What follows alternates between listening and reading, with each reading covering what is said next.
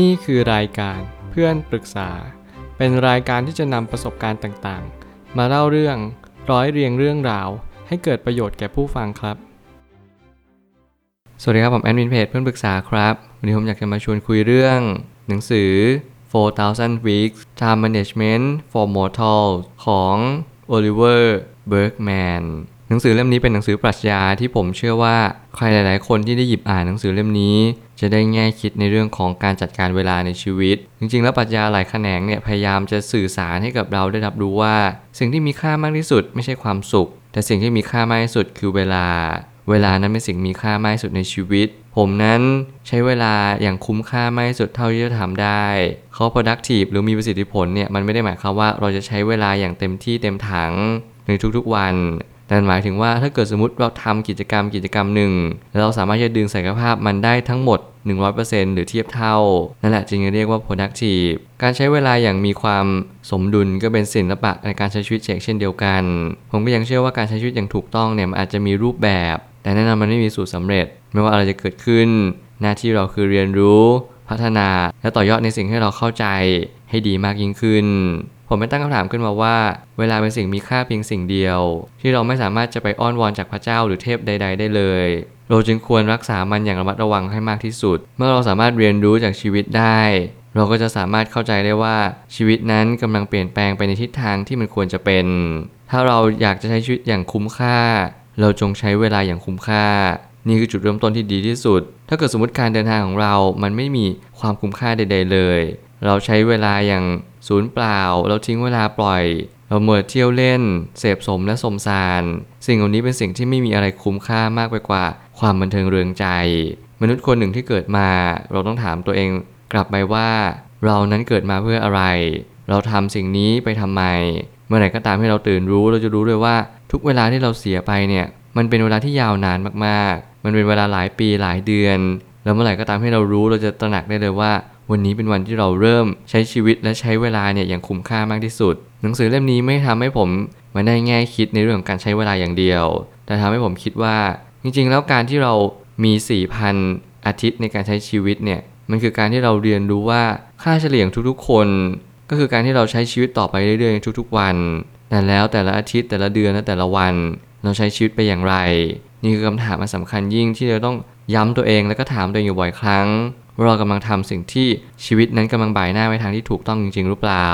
เรียนรู้ว่าเราควรจะจดจ่อไปกับสิ่งใดในแต่ละวัน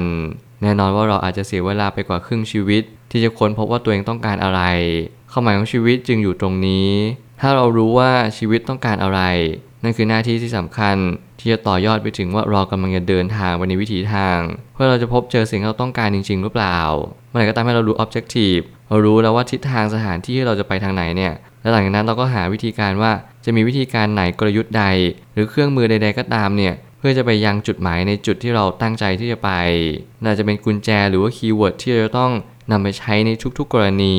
ไม่มีข้อยกเว้น แล้วเวลาเนี่ยมันก็เป็นสิ่งเดียวเท่านั้นที่ทำให้เรามีความเข้าใจมากยิ่งขึ้นว่า มันกำลังหมุนวนเวียน แล้วมันก็กำลังถดถอยลงไปทุกๆวัน เวลาเนี่ยมันถูกเสียไปทุกๆวินาที ทุกเวลา รวมถึงทุกๆ ครั้งที่เราตัดสินใจ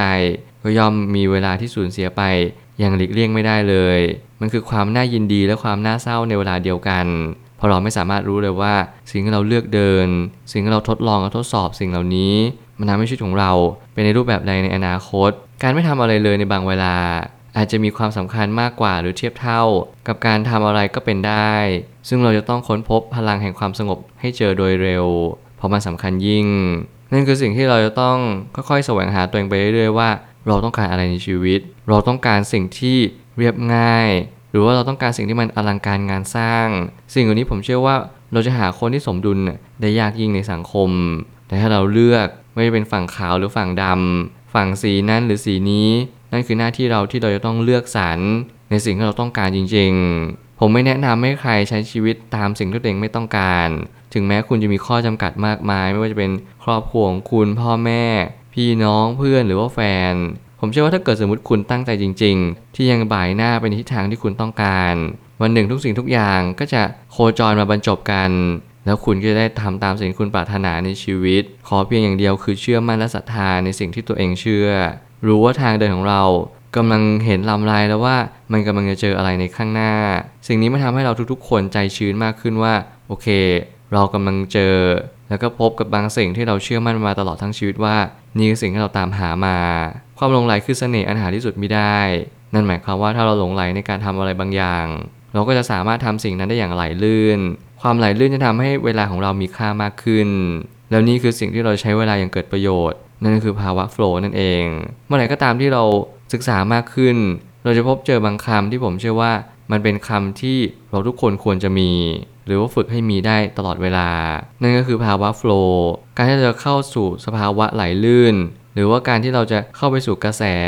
สิ่งใดสิ่งหนึ่งเนี่ยมันก็หมายความว่าเราพยายามทำสมาธิ เรามีสติในการใช้ชีวิต ไม่ว่าจะเป็นทุกๆวัน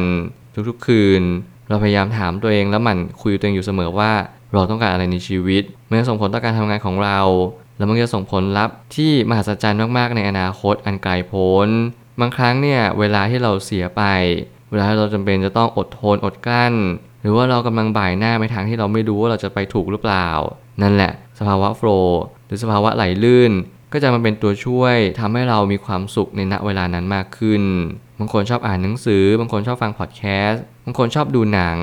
นั่นคือหน้าที่ของเราที่เราจะต้องค้นหาตัวเองบางคนชอบไปแอดเวนเจอร์ชอบลุยดำน้ำเที่ยวป่าปีนเขา